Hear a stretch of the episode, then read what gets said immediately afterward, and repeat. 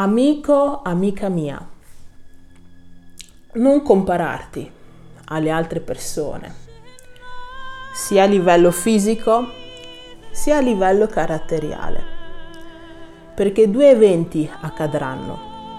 Il primo evento, inizierai a vedere ogni cosa negativa che è intorno a te, ogni uh, imperfezione che tu porti, inizierai anche a crearti altre imperfezioni che non esistono.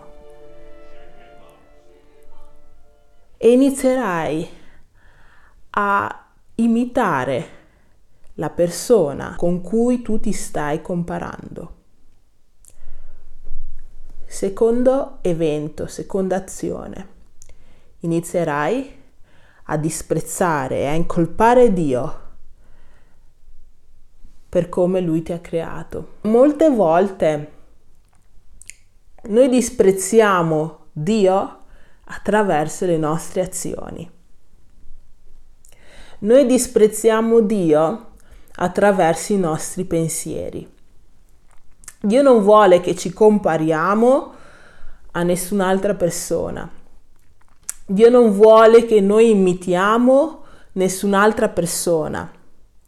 Dio vuole che noi imitiamo Gesù Cristo. Infatti, se noi leggiamo il libro di Primo Corinzi, capitolo 11, versetto 1, il Signore ci dice, siate miei imitatori, siccome io ancora lo son di Cristo. Qua sta parlando lo Spirito Santo attraverso Paolo. Quindi è Paolo la voce principale. Ma focalizziamoci sulla parte che Paolo ha detto al popolo dei Corinti che devono imitarlo non perché lui è speciale, non perché lui è fisicamente, caratterialmente migliore di tutti loro, ma Paolo ha detto di imitarlo perché lui sta imitando Gesù Cristo. Quindi il soggetto di imitazione non è Paolo, ma è Gesù Cristo. Non comparatevi alle altre persone perché ciò vi porterà a imitare le altre persone.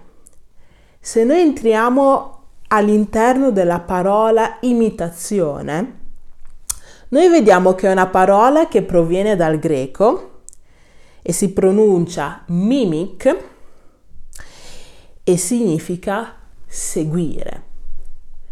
Paolo ci sta dicendo che noi dobbiamo seguire, quindi imitare Gesù Cristo, non compararci alle altre persone se Dio ti ha creato con quella fisicità, con quell'altezza, con quel viso, con quella personalità, chi sei tu per dire che Dio ha sbagliato?